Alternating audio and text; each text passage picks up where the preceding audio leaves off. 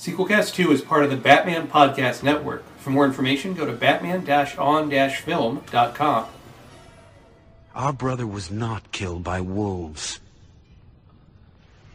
We were blinded by jealousy and sold him into slavery. For 20 years we have lived with that guilt. We can't go back without the boy. After the credits roll,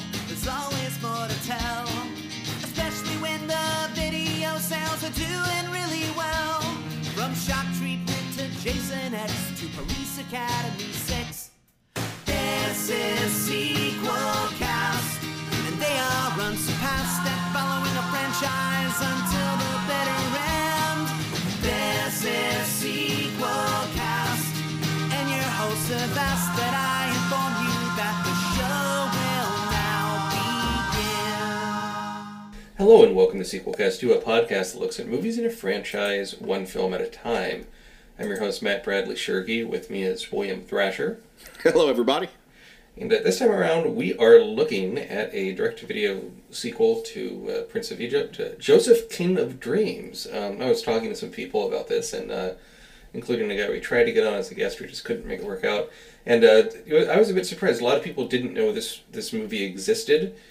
And Well, it really came in under the radar. I think the only reason I knew about it is I was. Uh, I think this was right before uh, I uh, ended up going to college, and an ad for this video would play on one of our local stations in uh, in uh, Norfolk, Virginia. oh, a radio ad. Okay, huh? Oh no, no, it was a TV station. Oh, TV station. Interesting. Yeah, I don't remember any commercials for this. I, I did work at, at video stores around this time and I recall it not renting especially well. But uh, also, I um, was at the uh, Target the other day and they had a, a DVD of. Um, you know, they do those those compilations of older movies a lot of times, and this was a DreamWorks animation.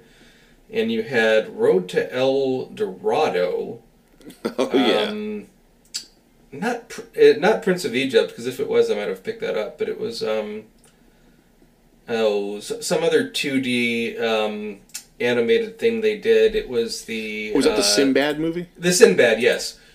Um, Sinbad and Joseph King of Dreams, two theatrical and a direct to video, and so it's still you know out there in print.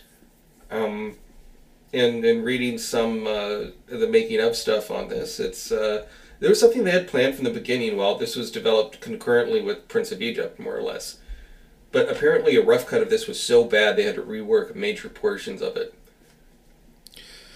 Well, you know, it does. It does feel like a movie that had bigger ambitions, th- and but then got scaled down. But it still, it still has like, it still has an impressive cast. I mean, Ben Affleck and Mark Hamill in the same movie. You don't expect that. Well, yes, and then the um, I think the songs are less successful, and we'll get into that later. Oh, we will. I've got feelings. Uh huh. And uh, I remember when uh, you know last time around we uh, sorry listeners, it's been a few weeks. We've uh, been sick on vacation, all sorts of things, but now we're back in business. Um, And it sure feels grand.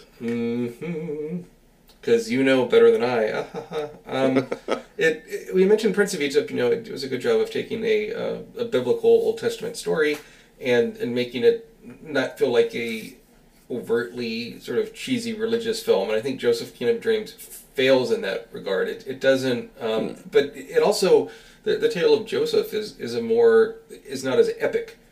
And if you're going to do a sequel to, I mean, this is actually a prequel technically, but uh, if you're going to follow up Prince of Egypt, why not follow it up with the rest of Moses' life and do the Ten Commandments story? The Yeah, I think- Babel and all that stuff. I, I think that would have been a much more uh, successful way to take this series. Yeah, um, it just this seems like you know random Bible stories, and you know had this done well, maybe we would have gotten that. I don't know, or maybe the plan was just to do one and that's it. But it's um, I will say though they do keep a continuity with the, how the characters look. Yeah, they do. There's a there's a very similar sense of design between both films, and that is to this movie's benefit. Yep. Um, so the first time I watched this was watching this for the show. Have you seen this one before? Uh, same here. Aside from the clips that I saw on that old TV commercial uh, back in 2000, the first time I saw this was uh, was two weeks ago when I watched it in preparation for this episode. Great. Um, so with this movie, I um, you know overall it is the a story, one of the better known stories of the Bible, uh, Joseph, about Joseph, and uh, you know, I mean, I think the most famous uh, pop culture interpretation of this is the Andrew Lloyd Webber uh, musical Joseph and the Amazing Technicolor Dreamcoat. Yes, which this this movie I think does a decent job separating itself from that more famous production. It does, but it kind of suffers because that I just kept on thinking about that the whole time I was watching this, and it was it's difficult to beat Andrew Lloyd Webber music or you know his catchy melodies. You're thinking about oh, I'd rather listen to that than the music that's in this. Um, it's this- funny because that is that is a that is a, a a musical that really could stand to have an animated adaptation. And I remember around the I think it might have been the year before uh, Joseph and the King of Dreams came out. And who knows, this may have prevented an animated uh, adaptation from being done. But there was a direct to video uh, adaptation of Joseph the, in the Amazing Technicolor Dreamcoat starring Donny Osmond. That was Huh. it was sort of a somewhat more style. It looked like they had taken a stage production yeah, yeah. and filmed it in a bit more stylized fashion. But that was something that I also saw a lot of a lot of local ads for, uh, and you'd sometimes see playing in the local blockbuster.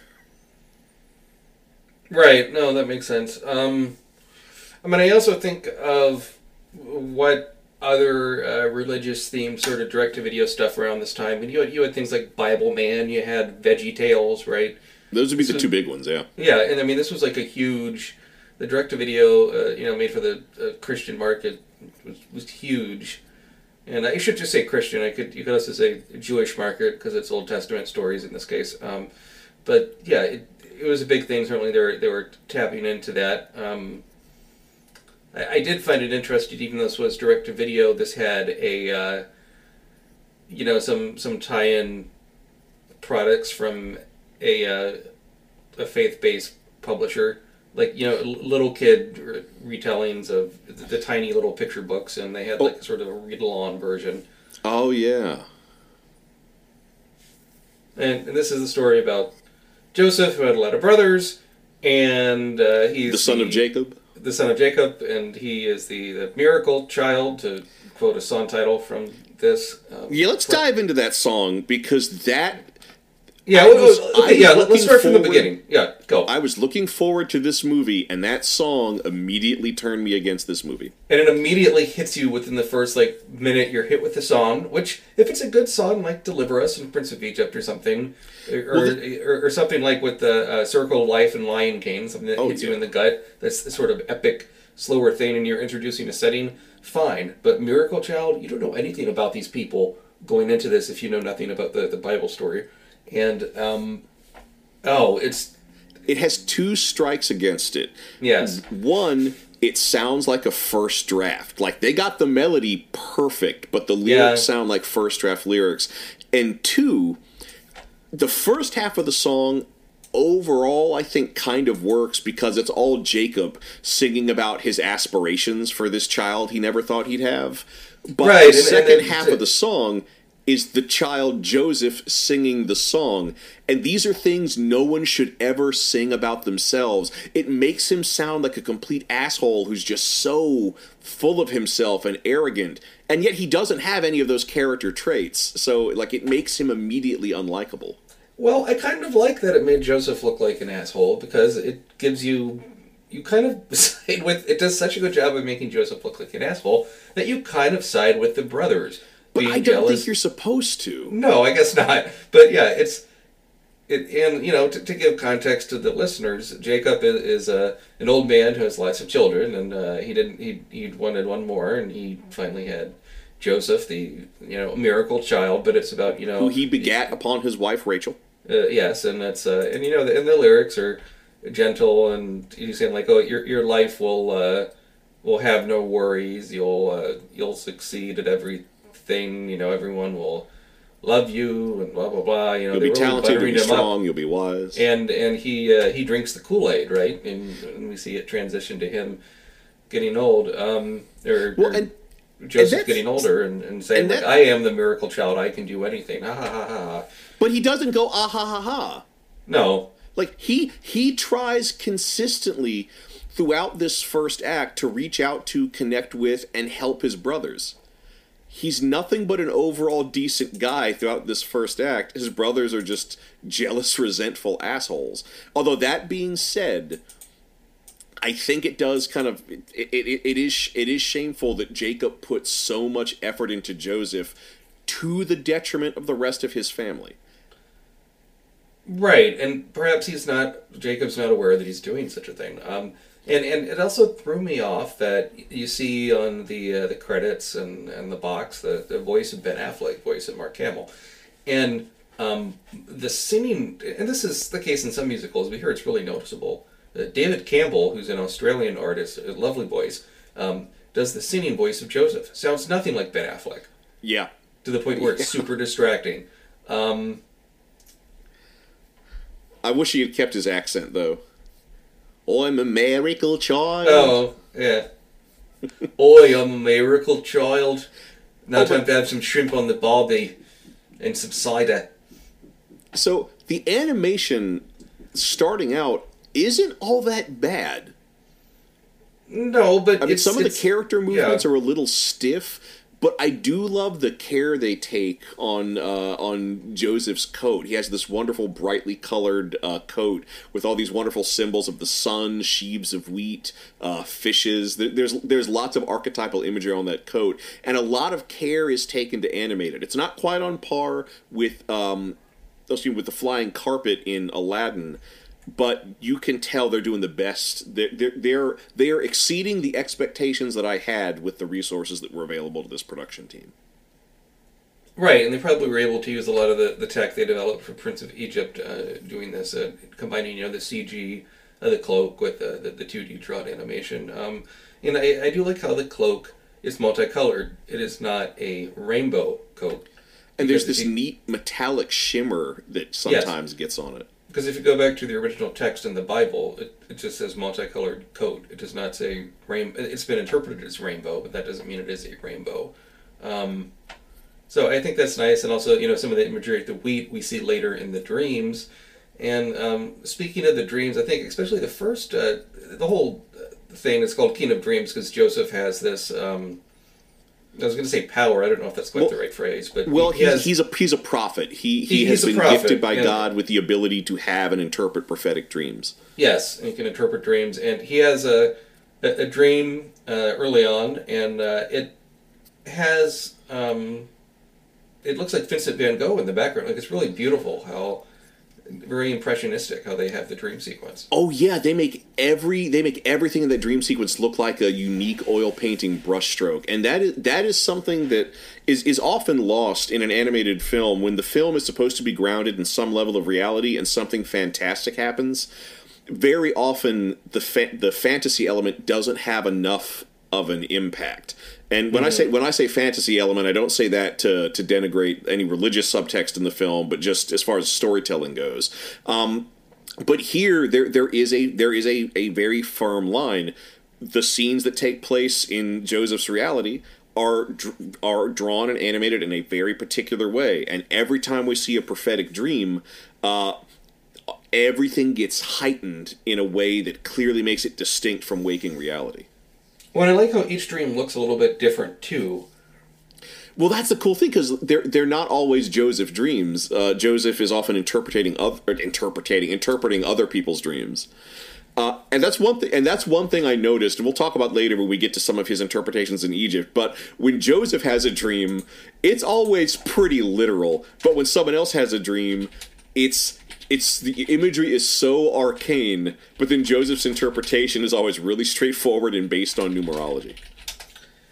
Yes, yes. Um, and let, us talk a little bit about some of the, the voice acting here, and then we'll move on with the story. Uh, You have Ben Affleck in the lead as Joseph, who I think is not great. I think he's just okay. he he gets better at, as the character progresses through the film. Sure. I think he gets it. I think the problem is early on in the film he is he's trying to make Joseph sound as young as he's supposed to be within the story. But the further the movie comes along, as Joseph becomes more experienced and more world weary, more of Ben Affleck's natural voice comes forward, and that's when that's when he really syncs up with the role. Yeah, I was really impressed with that. Mark Hamill is the voice of one of his brothers, Judah, because he really dials it down. It doesn't sound much like Mark Hamill unless you know what to listen for.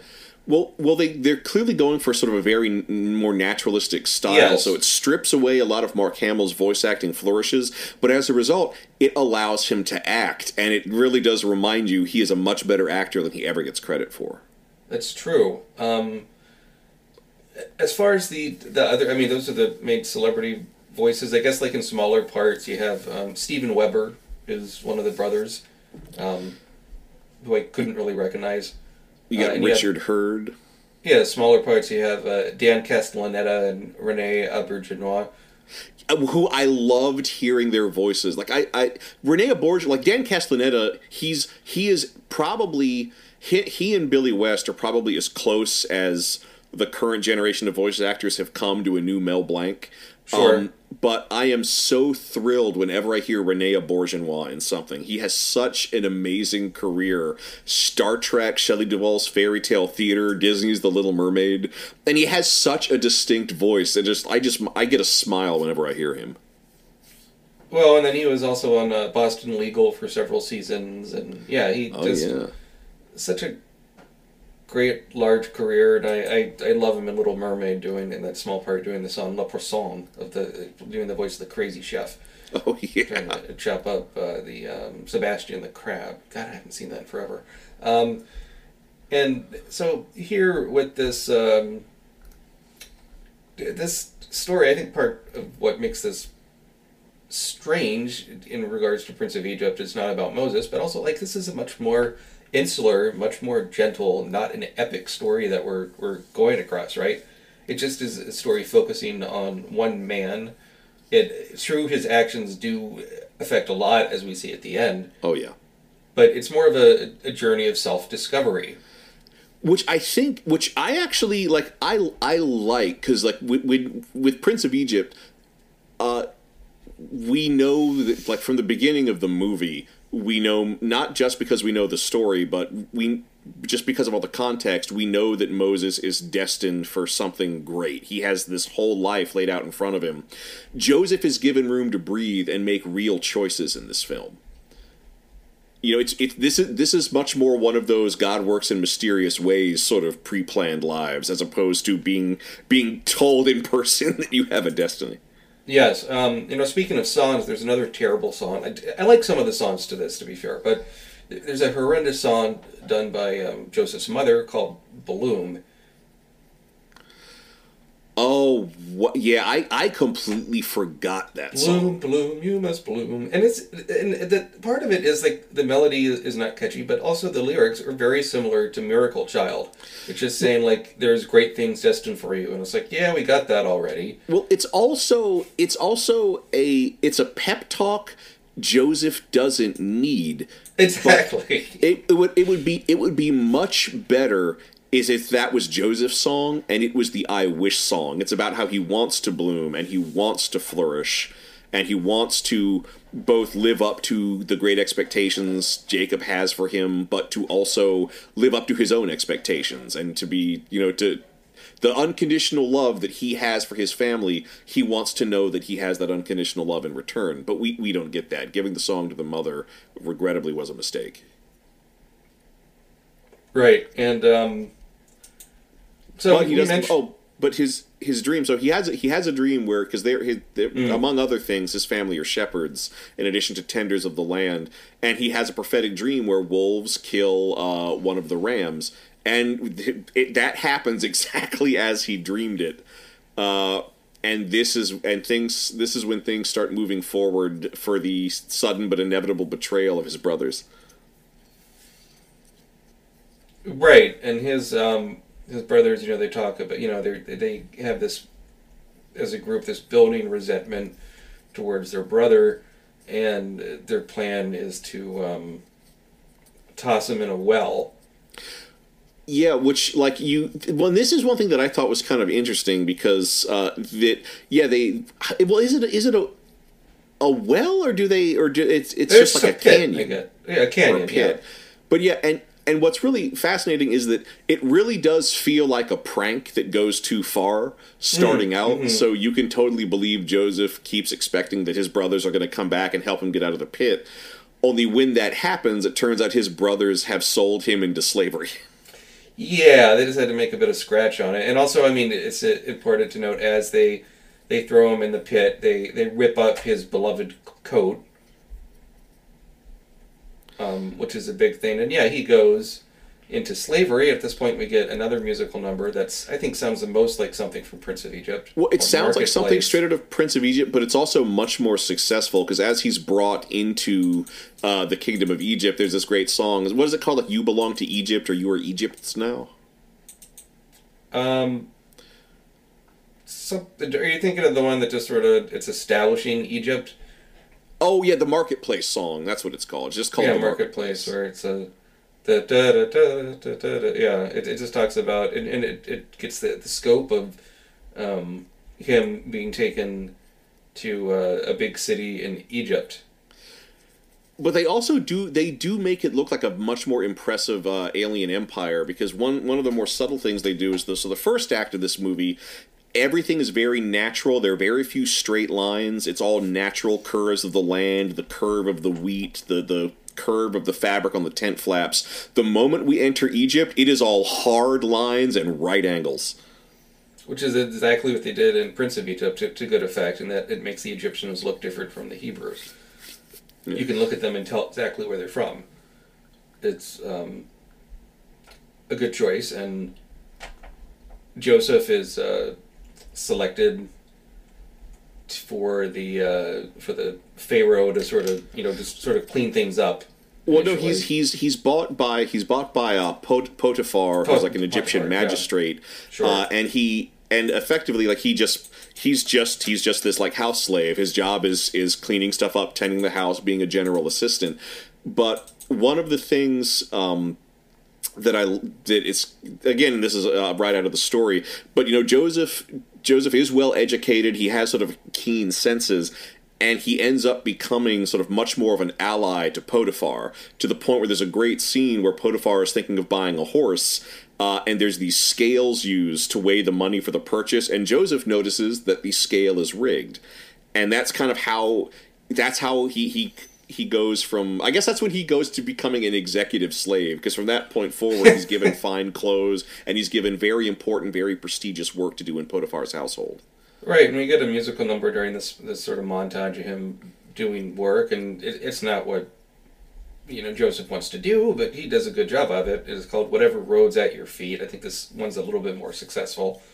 Um, if a bit preachy, and he it just shows him, as he said, rising through the ranks to be an executive of sorts. an, an executive slave. but this is when, um, so, th- but then uh, Potiphar does have a wife, uh, Zuleika, and this this is one of the characters, and this is this comes from a weakness of the source material, but she's pretty much your stock biblical female character. Because her only job within the narrative is just to serve as a temptation for Joseph. She she wants to cheat on her husband and wants to have an affair with Joseph, and that's pretty much all she does in the narrative is that and then betray Joseph later. Yeah, Um, and this and this is more. Uh, I I did um, listen to an audiobook of this part of the the Bible, which I'm not especially familiar with the Bible in general, and in the uh, in the source material, this is more uh, explicit, I'll say, and more of a it goes more into detail. But here, I think they they they soften a bit what's happening.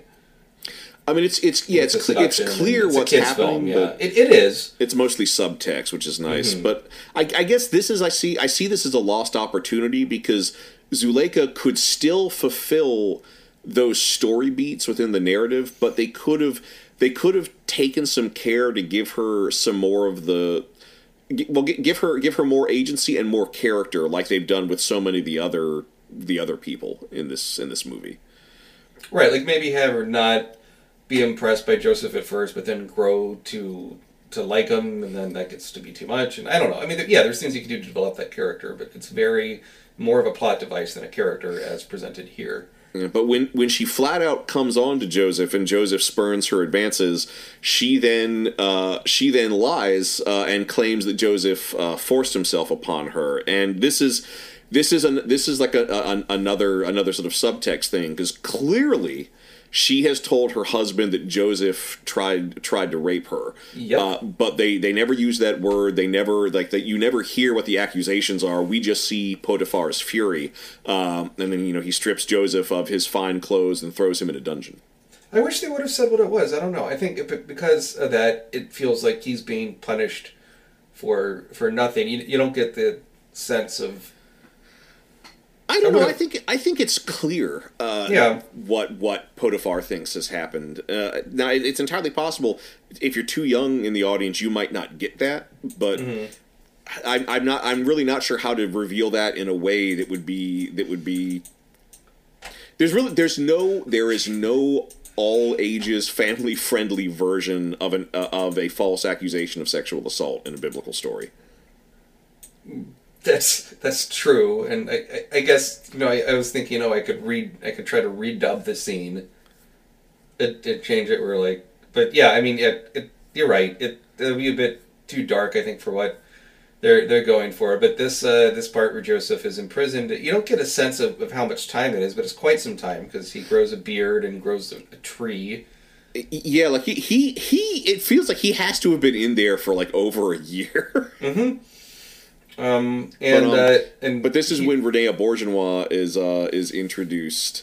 Uh and and there are these two other people who are in the dungeon with him and like they're always getting into these arguments because they have these perplexing dreams and Joseph interprets those dreams and this this is when we get into that whole sort of more literal interpretation because their dreams involve like specific numbers of specific animals and he goes oh well the three camels in your dream represent three days, and in three days is when you're going to die. And in yours, the three cows represent three days, and at the end of the third day, you will be forgiven, and you will get you will get a job in Pharaoh's household. Uh, and of course, exactly that happens. Yeah, and uh, and before all this, where he's sort of you know by himself and uh, having a, a hard time in uh, in solitary in there, he you get what, what is sort of the hit number from this uh, movie, "Better Than I." Yeah, that's that's a very I satisfying. I guess is the best word I can come up with for that song. But when I heard it, I also and and the lyrics are it is, I, I think it's clear it's referring to God. Although much like in Prince of Egypt, you don't say the word God really, right? Well, not not often. N- not explicitly. And um, when I heard this, I said, like, oh, I can totally hear this being in a contemporary Christian concert. And indeed, if you look on YouTube, this has been covered a lot by people. Cool. And um, in fact, recently, David Campbell, who does the uh, the songs for Joseph in the film, uh, released an an album that features him performing this song again on it. So clearly, it, it means something to, to him. And it, yeah, it's a good song. Uh, it, again, it's sort of similar to the thematic content of the previous one, whatever roads at your feet, and that you, you have to um, make the best of what circumstances you're in, even though he's in a terrible, terrible circumstance by any stretch of the imagination. And also, much like Prince of Egypt, you have a scene where a character ends up having a beard by the end of the musical number. Yeah, but then uh, eventually, um, so because that because of the slave that got a job in Pharaoh's household, word has come to the Pharaoh that there is a slave that can interpret dreams. So Joseph is freed and brought to, and again brought brought to the Pharaoh to interpret the uh, to interpret a, a, perplexing dream that he's been having that none of his priests can interpret. And this is when we get another one of those really well animated dream sequences because um, all the dream imagery, the you know the Pharaoh's describing certain numbers of cows eating things and like wheat withering. Uh, and this is a another really well animated uh, sequence. And one of the things I love is that the cows are so stylized; they're not rendered as cows; they are rendered as these sort of ve- very harsh, predatory-looking bovine, uh, like chess pieces. Yeah, these, these huge chess piece pillar things, and it's uh, again, as you said, you know, very creative, and I like how it you know, had all the dream sequences in this movie looked exactly the same, it, it could have been a bit dull, but because they keep on switching up how they look and some have a lot of CG and some don't, it, it just uh, makes the it more interesting because frankly the content of the dreams is pretty rote. And as you mentioned, you know, it's kind of it gets more literal as it goes along. Well, and well, one thing about this, I think there should be a third dream sequence in this film. Yeah, uh, Like, I mean, in a way, that by, the time a- you get to this dream sequence, it's like Joseph can do math. Like it's Joseph's math lessons in a dream. Like it's just so. But that, but that's the whole like the whole the nature of the dream is that the the cows that the first set of cows represent like seven years of plenty, and Egypt's gonna everyone's gonna have a full belly, everything's gonna be great. But then the second set of cows represent the worst famine slash drought Egypt has ever seen. Uh, and hundreds of people are going to die. The empire could be brought to the brink of collapse. And and the pharaoh uh, Ramesses the First says, "Well, well, is there a way to prevent it?" And Joseph, you know, being very smart, says, "Well, it's very simple. Take the extra grain from the time of plenty, store it." And then, when the time of famine comes, everyone will still be able to eat because you'll have all these grain warehouses. Um, and the pharaoh so impressed by Joseph's wisdom that he makes Joseph he makes Joseph like his official advisor and in charge of the grain collecting project. And there's something that I like about this scene is that the symbol of office that Joseph is given is the same ring that Moses is given when he becomes chief architect. Oh, I didn't notice that. That's a good catch. it's really subtle. They don't linger on it, but he is given the exact same scarab ring. Right. Um, we also get a uh, a musical number that I find really cheesy. More than you take. yeah it's th- this song is kind of exactly what you'd expect it's very it's very literal to what's going on um, now the so the song's kind of lackluster but the animation's neat as we see the grain silos being built which all look like giant canoptic jars and have these big pharaoh heads on top um, and there's also actually a bit of foreshadowing because during the miracle child song joseph does this thing where when his family's trying to ear, trying to water the wheat he like digs a little trench from the well out into the field and just Yes. you know the natural flow of water does all his work for him. And here we see him do the same thing writ large as he creates this massive irrigated wheat field for Egypt that is drawing uh, water off of the Nile. Uh, so it's it's overall like what visually what we're seeing is very cool because so much of it has been foreshadowed. And Uh, you, you and that- mentioned you wish there was more like dream sequences. I wish there would have been uh, also more scenes with um, with his brothers, because they're such a big part at the beginning of the story, and then by the time they come back at the end of the story, you almost have forgotten about them. Yeah, you know that is that is kind of true. I, f- I forgot because I even knew this story uh, Sure. from like Sunday school when I was a kid, and I forgot that they come back. But um and oh, and in the middle of all of this, uh, uh, Joseph is uh, Joseph marries uh, Asenath, this uh, Egyptian woman, and they start a family of their own. Yep.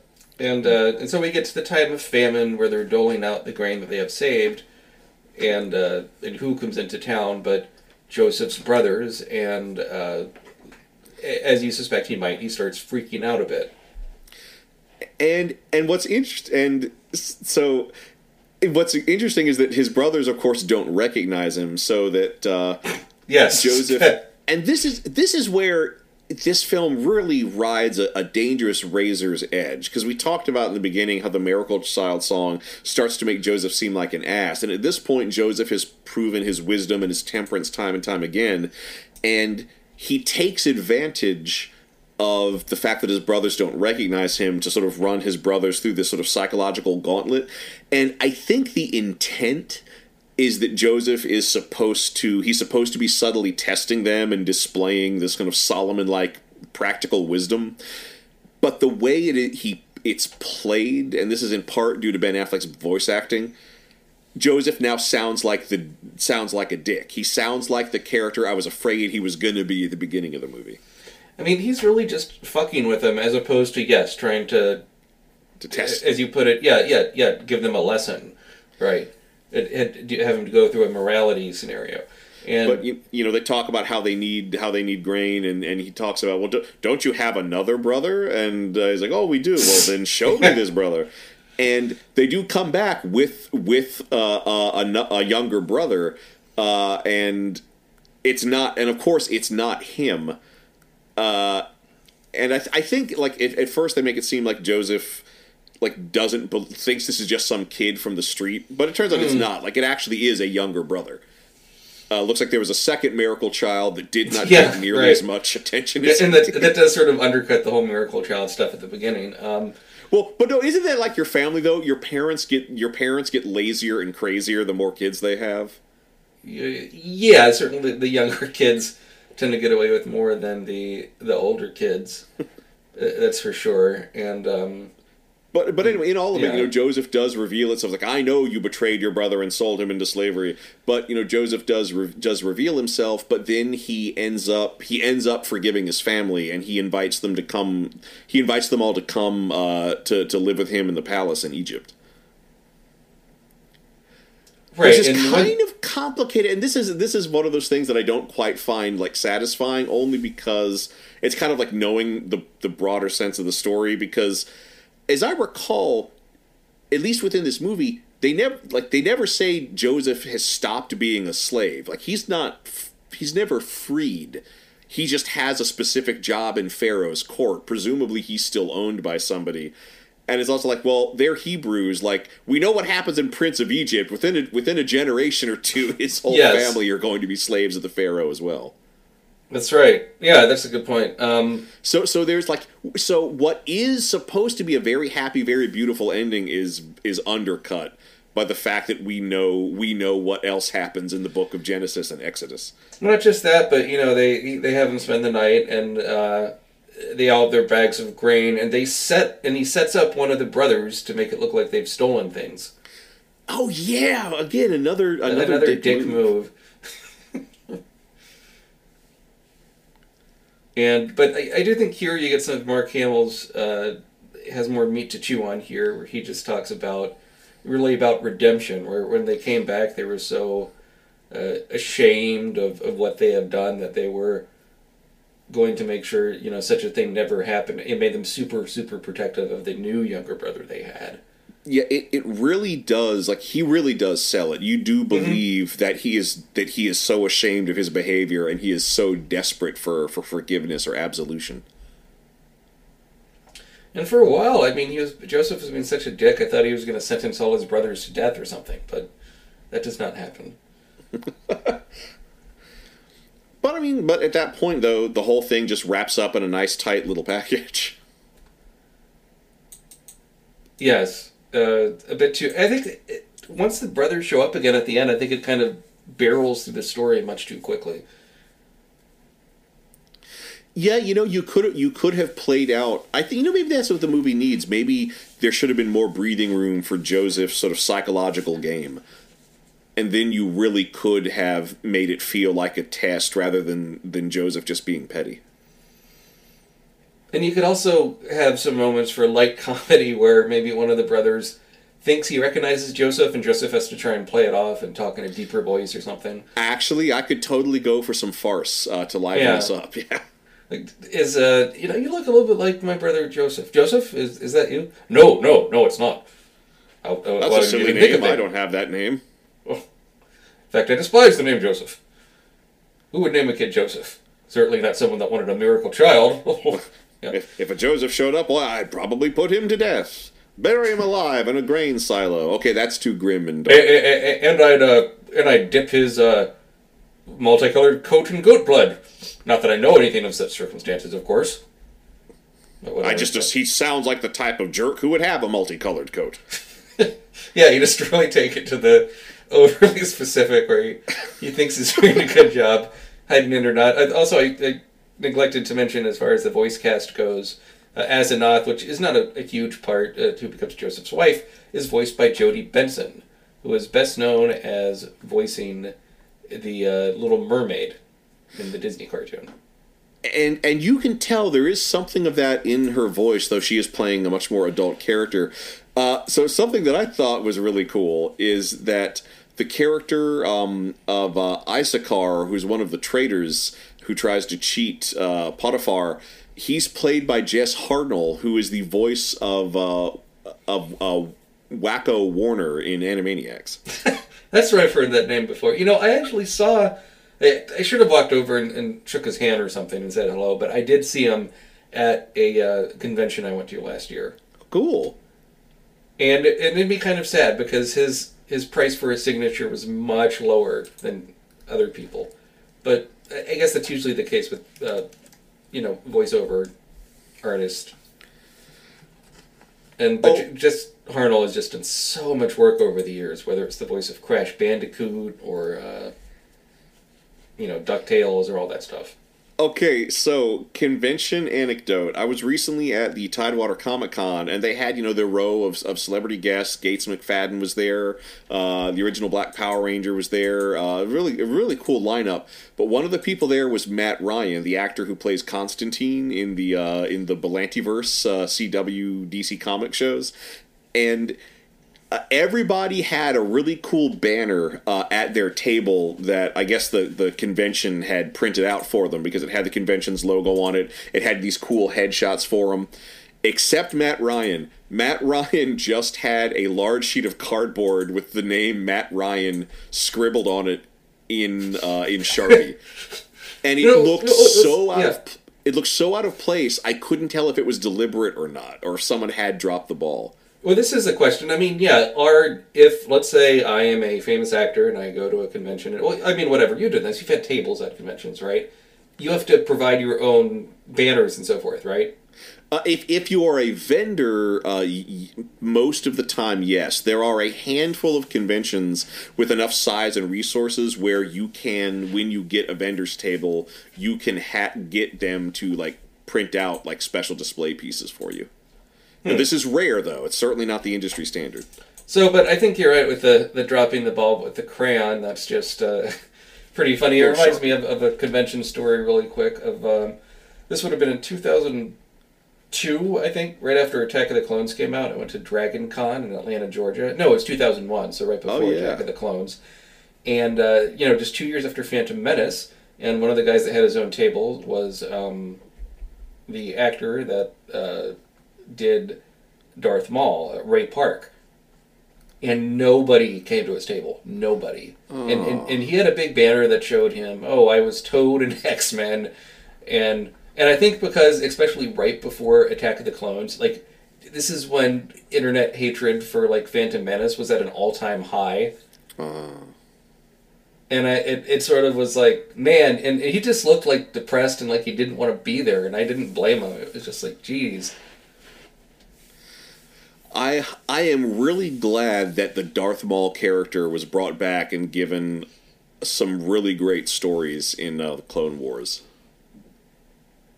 Yes. Um, also, you know, there, there's been so much talk of uh, with Disney doing all these Star Wars spin-off movies of them doing an Obi Wan Kenobi movie, and um, there's been some rumors they might incorporate some of that Clone Wars material if they did a movie. Have you know Darth Maul come back with those robot spider legs? Huh.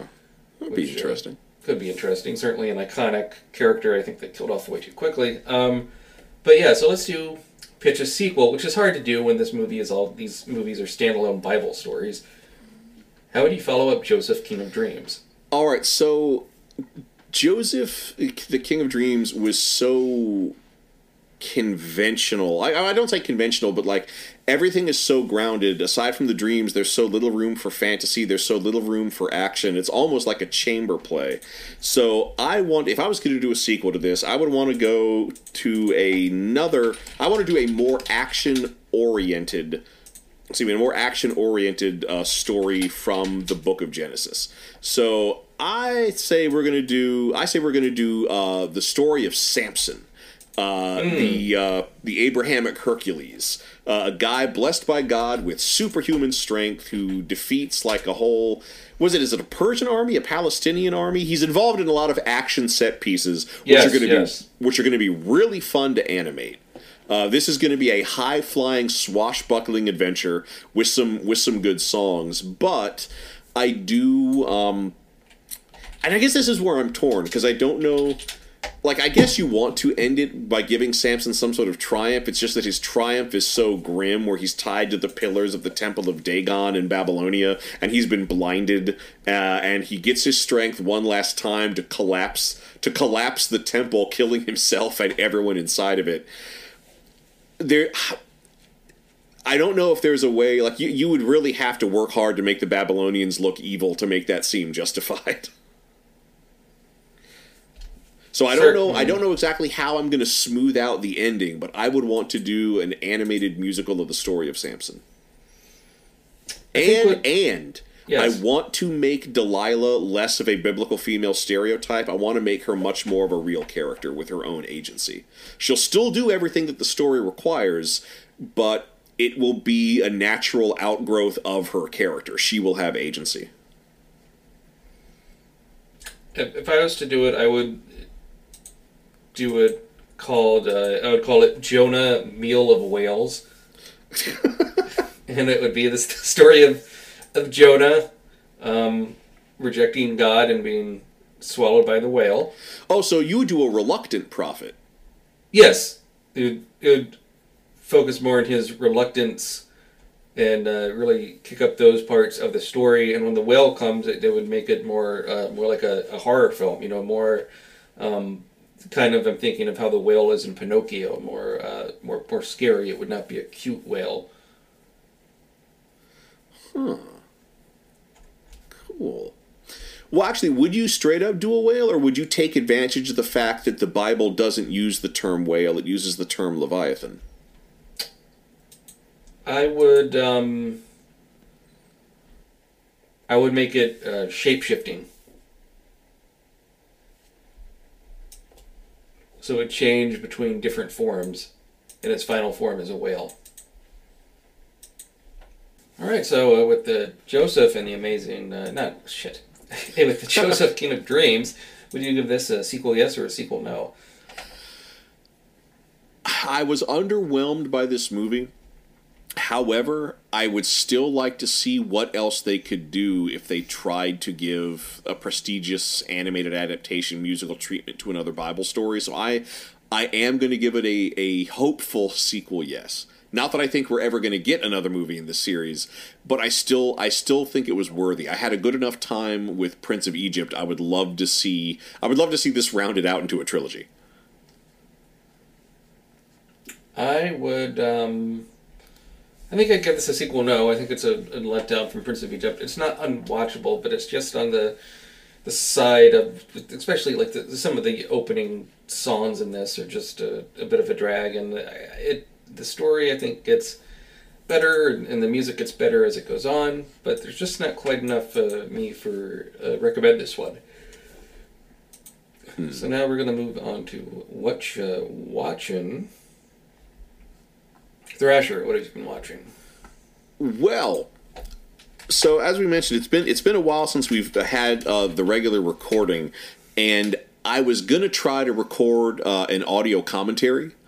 Uh, just to give us, you know, some more content. It's also, it's I love doing those, and it had been a while. So, uh, to tie in with the theme of Prince of Egypt, I found DreamWorks' other big animated release from 1998, uh, which was the movie Antz. Uh, Antz uh, spelled with a Z, starring Woody Ah, Allen, yeah. Dan Aykroyd, Anne Bancroft, Jane Curtin, Danny Glover, Gene Hackman, Jennifer Lopez, uh, Sylvester Stallone, Stallone, Christopher yeah. Walken, Sharon Stone, every damn person. Um, and the short the short version is is about halfway through recording the audio commentary, I realized I had nothing else to say and I didn't like the movie. Okay, I uh, I have not seen it since it was um, in theaters, and uh, I, uh, you know, the only funny story I have about ants is uh, one of my uncles and, and all of his kids, uh, my cousins, were um, they went to see that in the theater and they really liked it, and so uh, a Woody Allen movie. Uh, oh, I think it's um, the one where he's. Uh, does a cookie store as a front to rob a bank or something. oh, was The that Small Time Crooks. was that the one that Jon Lovitz is in? Yeah, Jon Lovitz. Uh, I Well, think it's well, Small well. Time Yeah, I think it's Small Time Crooks or something. So you know they liked Woody Allen and Antz, the cartoon, so much they decided to see the Woody Allen's next film in the theater, which was Small Time Crooks, and they hated it. But I mean, you know, if you go by Woody Allen by his performance in a cartoon, you um, deserve whatever is coming to you because that's not what Woody Allen mostly is like. Um, in fact, I think Antz is like, you know, possibly the most mainstream thing he's done, and I'm a bit surprised that they got him to do it. Really, Yeah, every everyone in this movie, with the exception of Danny Glover, who seems to be pretty much oh, and Christopher Walken, who both seem to be pretty much game for anything. I look at this cast and I wonder how the hell did they get them? And and I guess that's the thing about this movie is that the, this movie this movie is bad not because it's a shitty movie. This movie is bad because it has lots of really good ambitions and then it fails to execute every single ambitious idea that it has. And then, you described before the move uh, the movie as being charmingly ugly. Do you still find that to be the case? yes, until the moment the characters move. The Ah. moment they move, they just look like these ghoulish puppets. Um, the the animation was hor- the animation was horrible. The character designs looked so grotesque. The only thing that I felt straight up look, looked good was Christopher Walken's character and the flies that show up uh, in the third act of the movie, and a mantis, which is there's a praying mantis, but it's only used as a jump scare, and, and which is so so disappointing.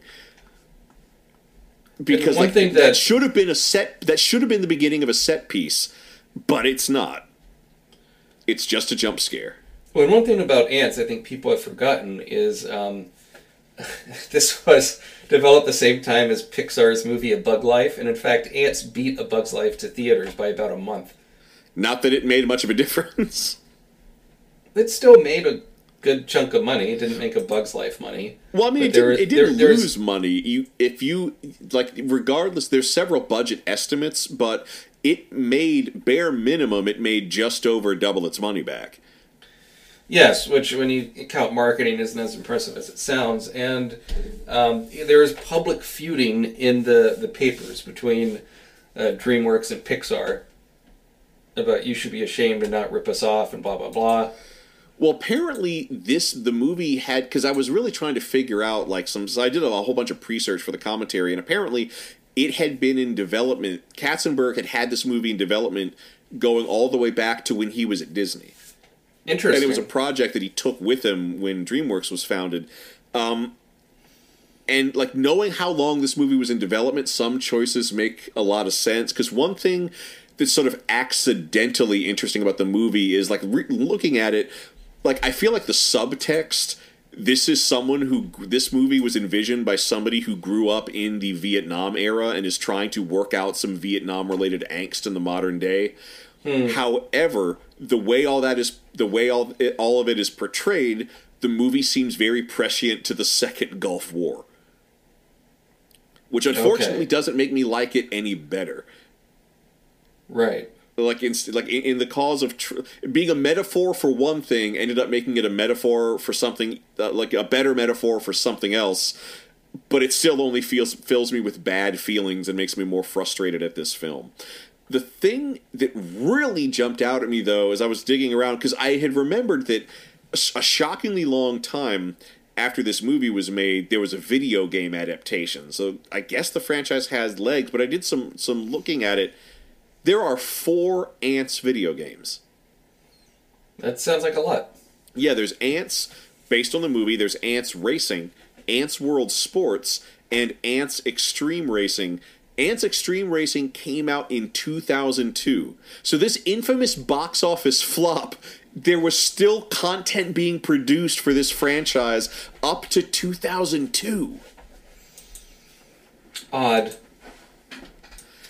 Yeah, Um, it, it is. It is truly bizarre. Uh, but anyway, uh, th- this commentary will probably never be heard because I don't. I don't want to make anyone feel like they've got to sit through this movie. And a- as I said, I realized halfway through I don't like this movie, uh, and I ran out of things to say about it.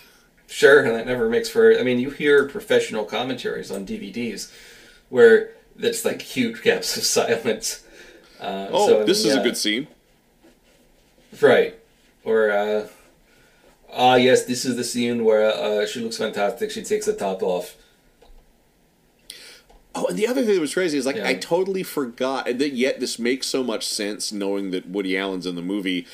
The the the, it, the movie ends with this zoom out, and you find out that the ant colony is in Central Park in New York. So this is still a New York movie.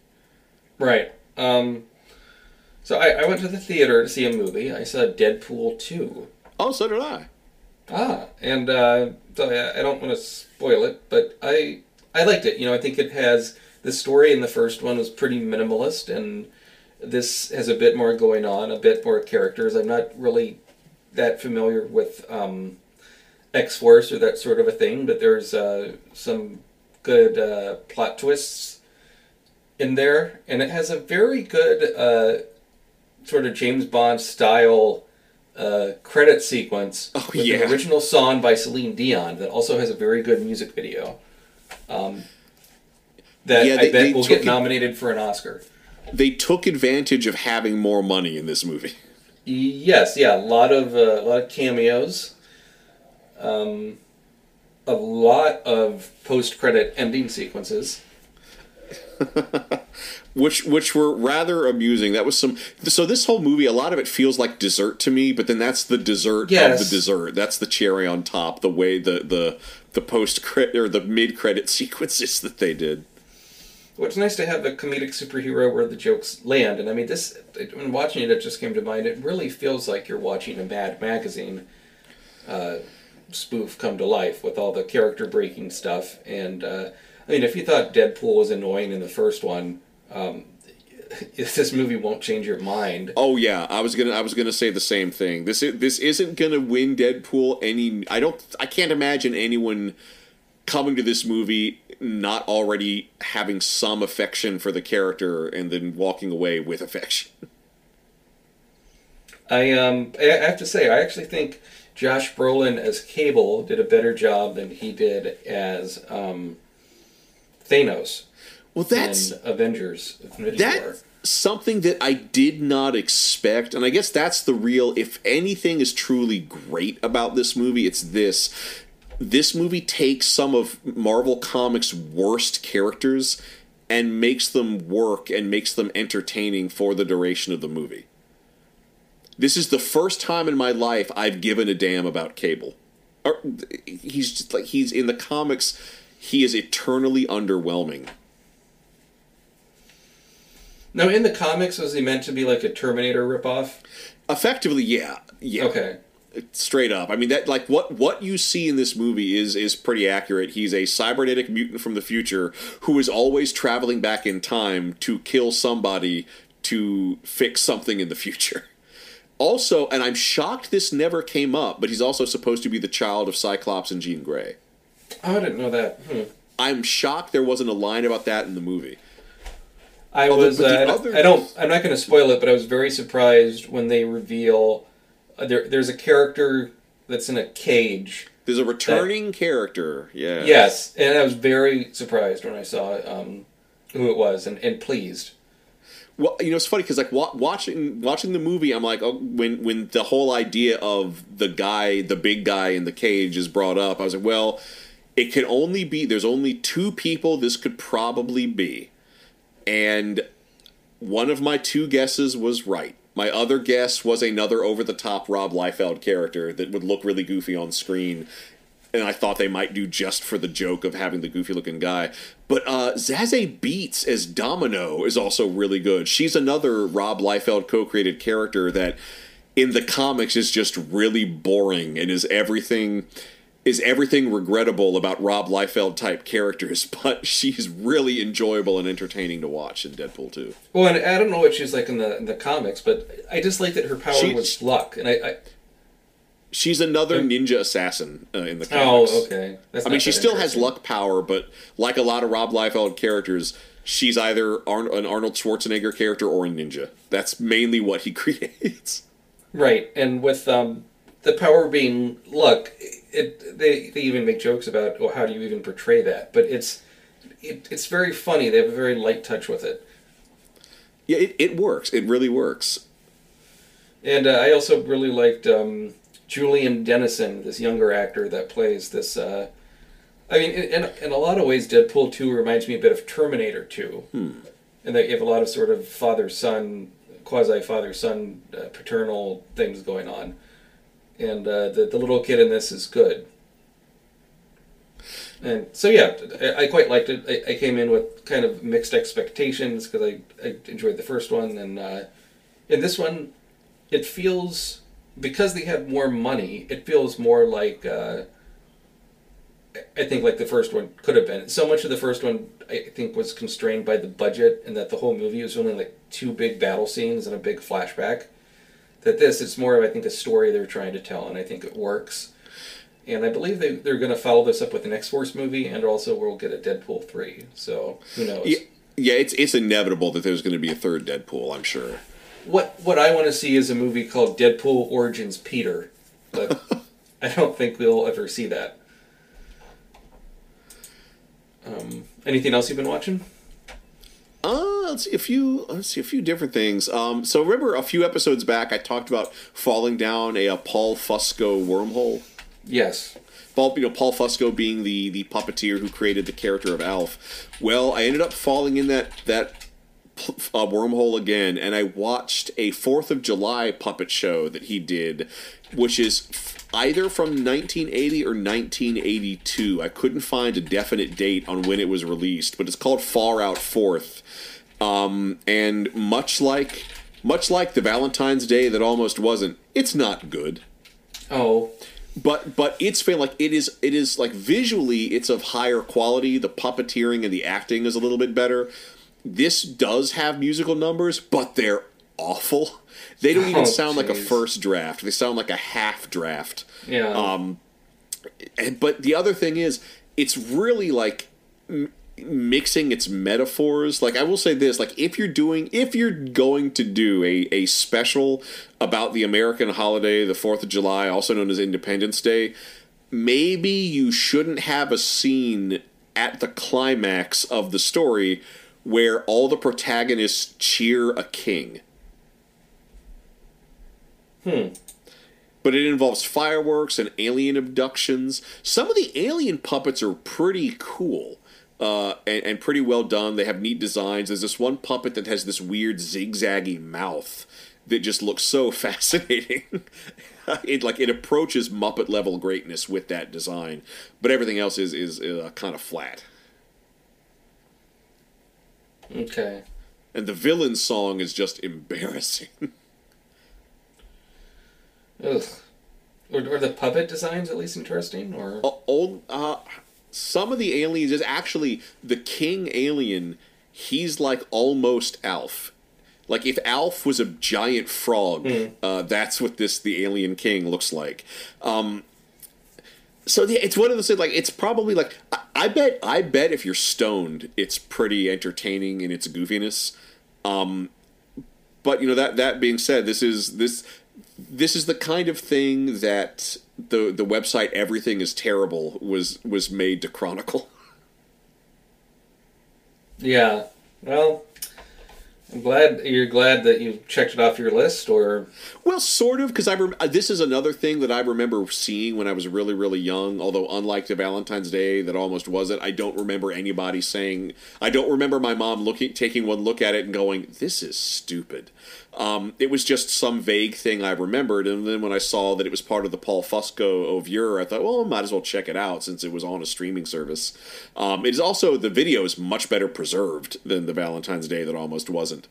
Um, so no, I guess I look at it, it kind of gives me hope because like it is, it's not good at all, but uh, it paid to keep Fusco's career going, and then that gave us Alf. And Alf is still overall pretty enjoyable. Enjoyable to watch, not enjoyable to make. I've heard horror stories about how awful that show was to make. Hmm. Cool. Um, I saw a documentary on Hulu called uh, 78 slash 52 Hitchcock's shower scene. Huh. And it's called that because I think it's 78 seconds long with 52 cuts in it. And it is a in-depth frame by frame discussion of the shower scene from Psycho. Um, but they, they do talk about Hitchcock's uh, career up to that point. They talk about the movie up to that point. The final scene of the documentary is the scene that immediately follows the shower scene in the movie. Huh. And what I thought was very interesting is all the interviews are filmed in black and white, which I thought was a neat uh, touch. Um, they talked to people like uh, oh Mick Garris, um, Hitchcock's granddaughter, uh, Jamie Lee Curtis, who is the you know daughter of Janet Leigh. Who was the uh, they they talked to the the um, the nude double for Janet Leigh. She's still alive Huh, Um, cool. and uh, some vintage interviews of people that are no longer with us. But yeah, it's and they, they go into a bit of the 1998 Psycho movie and how they made the shower scene look. And uh, I, I really liked it. I thought it was good. I mean, it, it certainly something you would see in a film school class. And if you have no interest in Psycho or Hitchcock, I think you might find it boring. But uh, I enjoyed it. I think that the one thing that seems sort of strange is uh, one of the people they talked to is Elijah Wood, who I guess along it's Elijah Wood and two of his friends who I think own a production company that does horror films. And their contributions to the movie are just to kind of like joke on it and be lighter, and they have less of like a film scholar tone than everyone else does. And that takes away from it. On the other hand, you have really cool things like Guillermo del Toro, and they, they make a point of filming the interview subjects watching the scene. Huh. And so you get their reactions, and they're, you know, basically doing commentary on it at, at points. That is really cool. And what's really interesting is they go. Have you ever read the book Psycho? Regrettably, no. That's that's one that's one of the Robert Bloch uh, Yes. books that I really really want to read. And it, it, it's weird to read because anytime you're reading it, you're thinking about the movie, and it makes you wish you could read it without knowing anything about the movie. But the, the shower scene is different. Do you mind if I spoil this? No, no, no. Go right ahead. Okay, it is different because, well, A, um, Norman Bates is described as an overweight, kind of like fat, fat nerd guy with glasses. But B, he he takes a knife and cuts her head off in the shower. Hmm. And they take his um, the description of that scene in the book, and then they refilm it in black and white for the documentary to show what that would look like as described. And then they even take the original shower scene and they recut it to how it reads in the original script. Huh. And and they go into the fo- I mean, they get so specific. They go into the foley work of uh, how Hitchcock got his stabbing sounds.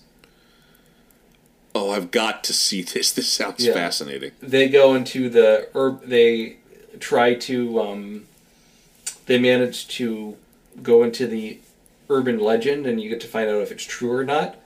If uh, Hershey syrup, Hershey syrup was used as blood in the scene. So yeah, a lot of lot of interest, lot of meat to chew on. It's called seventy eight fifty two Hitchcock's shower scene. Uh, I thought, yeah, really, really well done. And it's nice to see a documentary about a movie where it's not um, where I, where it's a bit more serious. I've seen a lot of, of recent ones where it's a bit more comedic. You know, whether it's looking at grindhouse movies or whatever. In this one, it's it was a very uh, academic sort of approach, which I appreciated. Um, okay, well, you got anything you would like to plug? Uh, ju- well, just that if you're going to be in uh, Columbus, Ohio uh, in June, I am going to be at the Origins Game Fair. Not going to be doing any podcasting. I'm going to be running a number of gaming events with my group Kettlefish Productions. Uh, let me just double check the uh, Origins uh, Game Fair dates, just in case anybody wants to intercept me there. Uh, so yeah, that's going to be June 13th through the 17th. Uh, so I will be all over that convention. Uh, so there's plenty of fun to be had there. Uh, that's uh, that is uh, I think the main thing that I want to plug. Okay. Um, I will give a plug to Mark with a C. He does our theme song. He's recently been doing a podcast that's that's pretty good. I, I listened to it. It is uh, part of the Consequence Podcast Network, and it is called Discography. in which he looks at an artist's uh, entire discography spread over several episodes. Um, and his his first um, artist that he looked at that he recently wrapped up was Frank Zappa.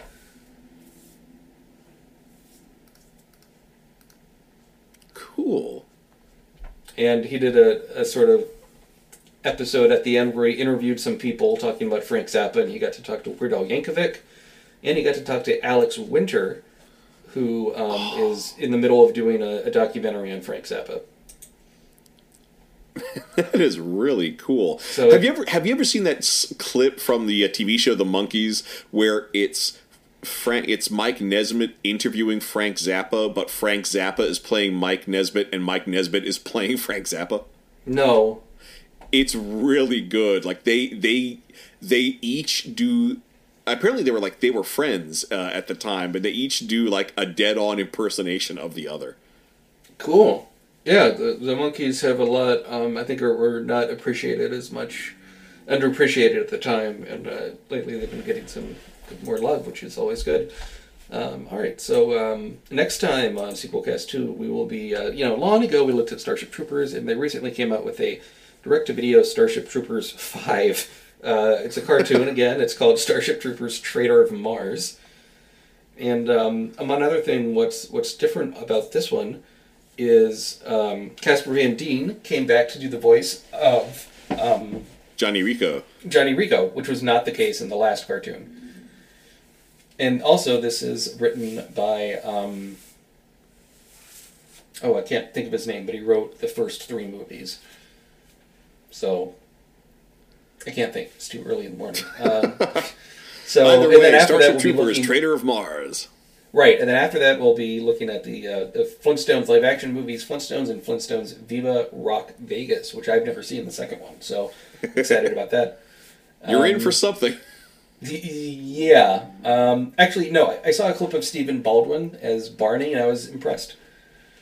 Um, Well, all right. yes, I.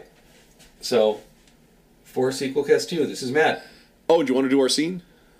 Oh yes, I'm sorry. Yep. So we're gonna do our, as we've been doing, and as I keep on forgetting, we're gonna do a dramatic uh, read of a scene. And this is. Why don't you lay the pipe for what the scene is? All right, so this uh, this is the scene where Potiphar first talks to Joseph about his uh, his presumed ability to interpret dreams. Would Would you mind if I played Potiphar? No, I All will right. do Joseph. So I will start. Potiphar.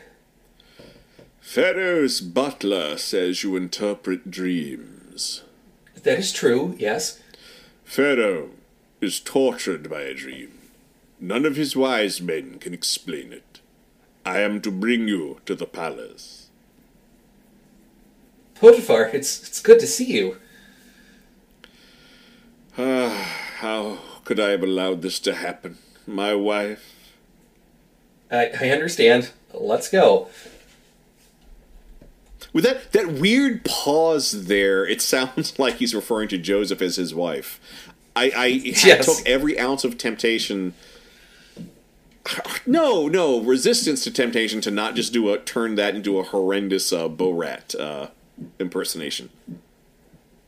How could I allow this to happen? My wife. Yeah. Um, I've been one thing real quick, and I'll sign off. I, I listened to uh, listening to Howard Stern at work, and there there's um, I don't know if you listen to Stern much, but there's been a guy I guess for the past twenty years he's been calling into the show, going by the name of Sour Shoes. Are you familiar Uh-huh. with this? No, no, and, no. and he is kind of a, an idiot savant impressionist. His, his impersonations of um, he can't impersonate Stern, but he can impersonate Artie Lange. He can impersonate uh, Gary Baba Booey.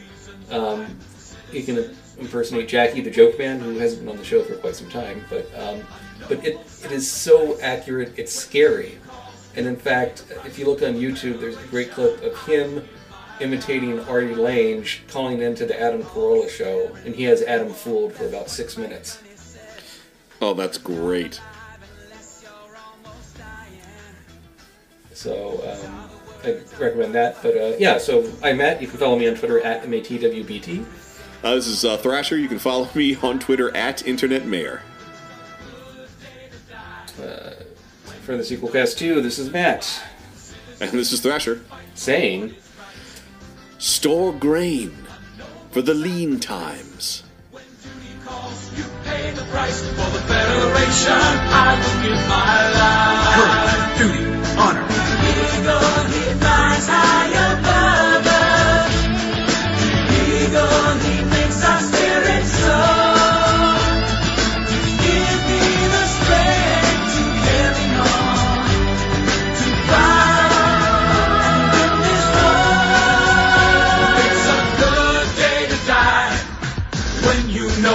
Reasons why. Citizens, we fight for what is right. Courage, duty, honor. A noble sacrifice. When duty calls, you pay the price for the Federation. I will give my life. Duty, It's a good day to die. When you know the reasons why. The citizens, we fight for what is right. A noble sacrifice. When duty calls, you pay the price for the Federation.